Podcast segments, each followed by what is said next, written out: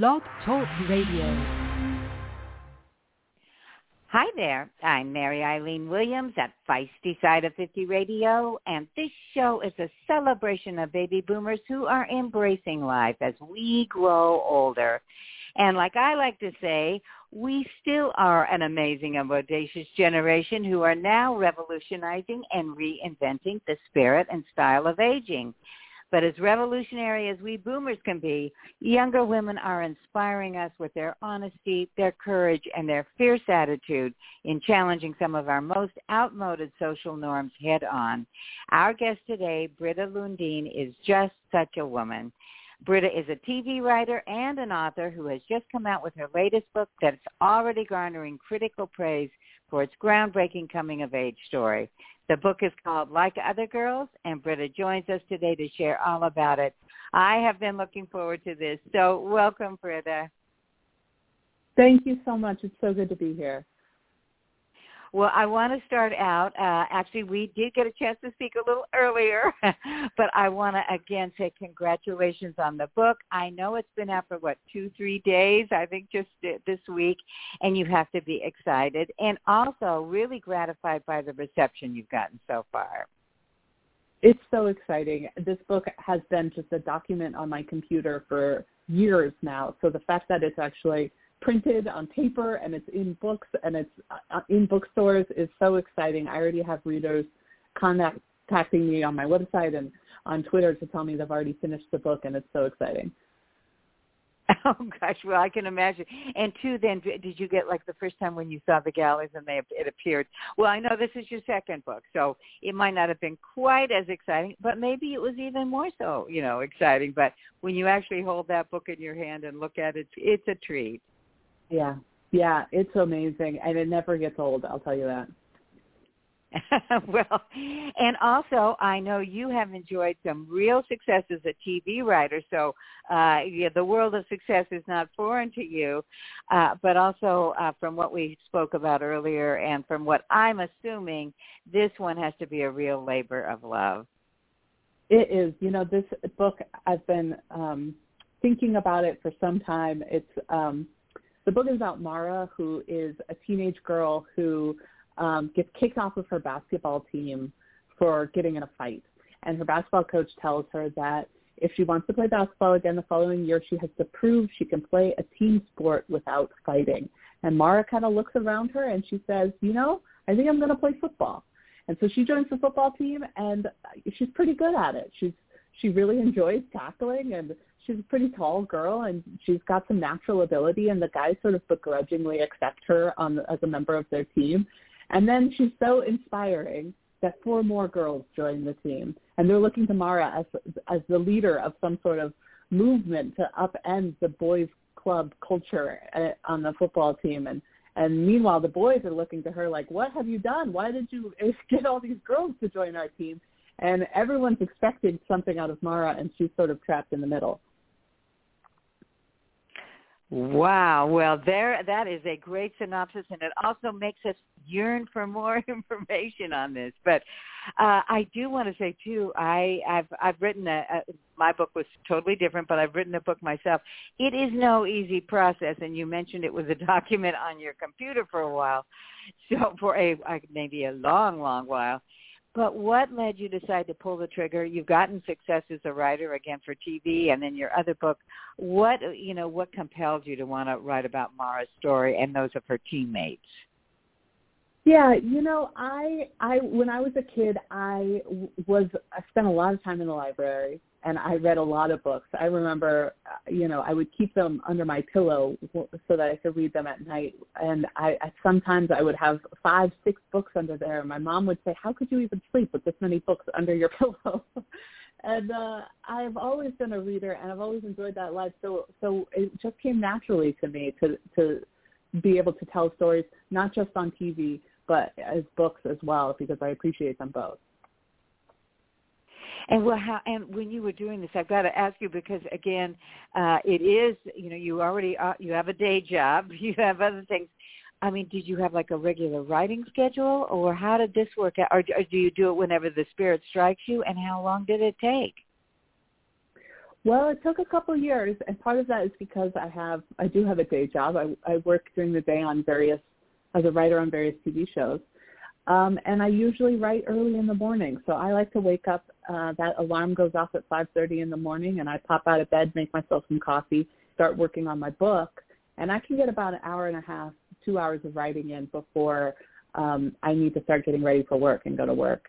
And somewhere in there, I also, you know, say hi to my wife, and we have a one-year-old baby, and, and you know, feed him Aww. breakfast and see what new things he is capable of this morning. And, um, yeah, so it's kind of, I kind of have two jobs going between the books and the T V, but I enjoy them both so much that I don't want to give either of them up.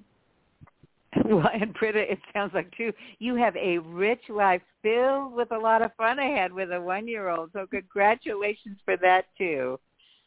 Oh, thank you. Yeah, it's exciting to see what he can get up to. He learns a new skill every day. well, well, you have a lot of, you know, a lot in your future, I will say.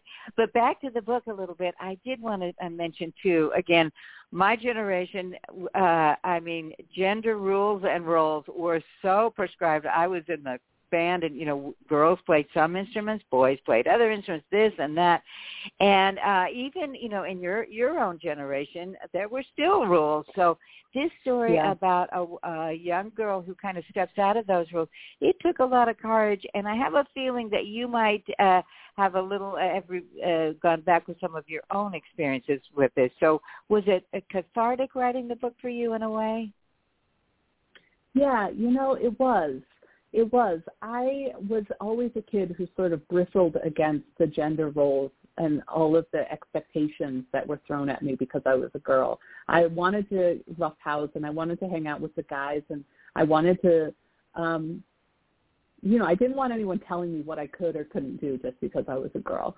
I played flag football when I was younger, and I remember there when there was a time we got to, in the school, the town where I grew up, we could play flag football for two years, and after that, you were expected to graduate to tackle football. And I remember sort of looking around me at the um, the other guys on the team. You know, they weren't mean to me, but they certainly weren't welcoming. The coaches didn't particularly want me there, and my other friends who were girls didn't really understand what I was doing there.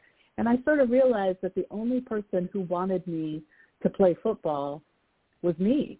And and that was a very lonely feeling. And I ended up not pursuing football, tackle football after that. Um, but clearly I never stopped thinking about it, because here we are twenty years later, and I've written a book about it. Um, but mm. the other thing I'm heartened to see is that, you know, as always, um, progress is happening. Things are changing. When I was growing up in the nineties, there were very few girls playing football. There were some, but not a lot. And now it's growing exponentially. There's so many more girls playing football. I think if this were just a book about one girl on the football team, it would feel a little outdated. Like, so what? There's girls on the football team all over the place. This is a book about five girls on the football team, and they don't all like each other, and they don't all agree with each other. And it, I think that that is a little bit more of a modern take on the girl on the football team story. Absolutely, absolutely, because you, you you flesh out your characters. I mean, they are real. You know, they're like you said. There's com- complex relationships, and they are not a cookie cutter version of "Yay, we did it! Yay, go girl!" kind of thing. There's a lot of depth in this. Yeah, yeah. You know, I, the the our society asks girls to be a specific way, and um, and no two girls are alike. You know. Uh, The Mara in this book is very tall. She grew up on a ranch. She's very strong, and she's very masculine presenting. Um, she's gay. She would rather wear pants than a dress to church, for example, even though her mom, to, to her mom's consternation, because her mom is always trying to get her into a dress. Mara just doesn't want to do that. But where Mara um, oversteps is in thinking that any of that, you know, makes her in any way better than other girls. Um, You know, Mara looks around and she doesn't see a lot of other girls like her. But I really wanted to get into this idea of what it is to be like other girls or not like other girls. There are four other girls on the, who joined the football team, and they're all different. There is Carly, who uh, is very short in comparison to Mara, but it doesn't let her stop her from doing anything. She's fiery. She's outspoken and political. There is River, who is a theater girl who wears a lot of black and wears this dark lipstick, even to football practice. Doesn't let her, doesn't let it stop her. There's Kaylee, who's Mormon and wears a very conservative, modest clothing. And all of those ways of being a girl are valid, and that's something that Mara, you know, learns over the course of the book. Oh, Britta, I mean, it's about self-acceptance. It's about courage. It's about challenging, you know, like I said, outdated, outmoded social uh, norms. And it's really a wonderful book, not only for young adult readers, I have to say. This also is a great book for women my age because, again, we can learn a lot from your generation, from the new options that are out there, and, you know, from really having the courage to pursue things in a different way. So I got to thank you from my bottom of my heart and congratulate you, too. So now you mentioned your website. So where can our listeners go to find out more about you, your work, and, of course, where can they go for this wonderful book, Like Other Girls? Well, thank you so much. You can find Like Other Girls anywhere online that you buy books or at your local favorite local bookstore. Um, you can find more information about me or the book at my website, britta lundin dot com, or I'm also on Twitter or Instagram at Britta Lundin. Okay, now I have Lundin written out in the uh, description here, but uh, do you mind spelling uh, Lundin? Because that, you know, a lot of people won't pronounce or spell it. The pronunciation is a little different than one might expect, is what I'm saying. Sure, it's it's it's Lundin, L U N D I N. Well, Britta Lundin, this has been a joy and a real pleasure. Uh, before we have to go, do you have any final thoughts you'd like to share? Well, it's just a, such a joy to talk to you, and I know that this book um, is marketed towards young people, but it was so cathartic for me to write it as I was really working out some feelings about what it means to feel like being a girl, and I hope that your readers also find some joy in it. I am sure, I am sure they will, just like I did, and as I've mentioned too, it it really is, even though it's marketed in a certain, you know, to a certain segment, it is a book for all ages. So, Britta, thank you so much for sharing your time and, of course, this important message of courage, self-acceptance, and going for it with us. Thank you so much. It's so nice to be here. Well, and I wish you great success. I know it's coming your way, not only with Like Other Girls, but, of course, in your family life with that little guy you've got. You're going to have a lot of fun in the coming years. And I urge all yeah. of you listeners to check out Britta's book. Uh, she's a busy lady, but it's really, really going to be a great read for you. It's compelling, and it's guaranteed to open your eyes and keep you turning pages. Also, it's great to share with your grandchildren, too. So until next time, this is Mary Eileen Williams at Feisty Side of fifty Radio, saying I'll catch you later. Bye-bye. Amplify your career through training and development solutions specifically designed for federal government professionals. From courses to help you attain or retain certification, to individualized coaching services, to programs that hone your leadership skills and business acumen, Management Concepts optimizes your professional development. Online, in person, individually, or groups, it's training that's measurably better. Learn more at management concepts dot com. That's management concepts dot com.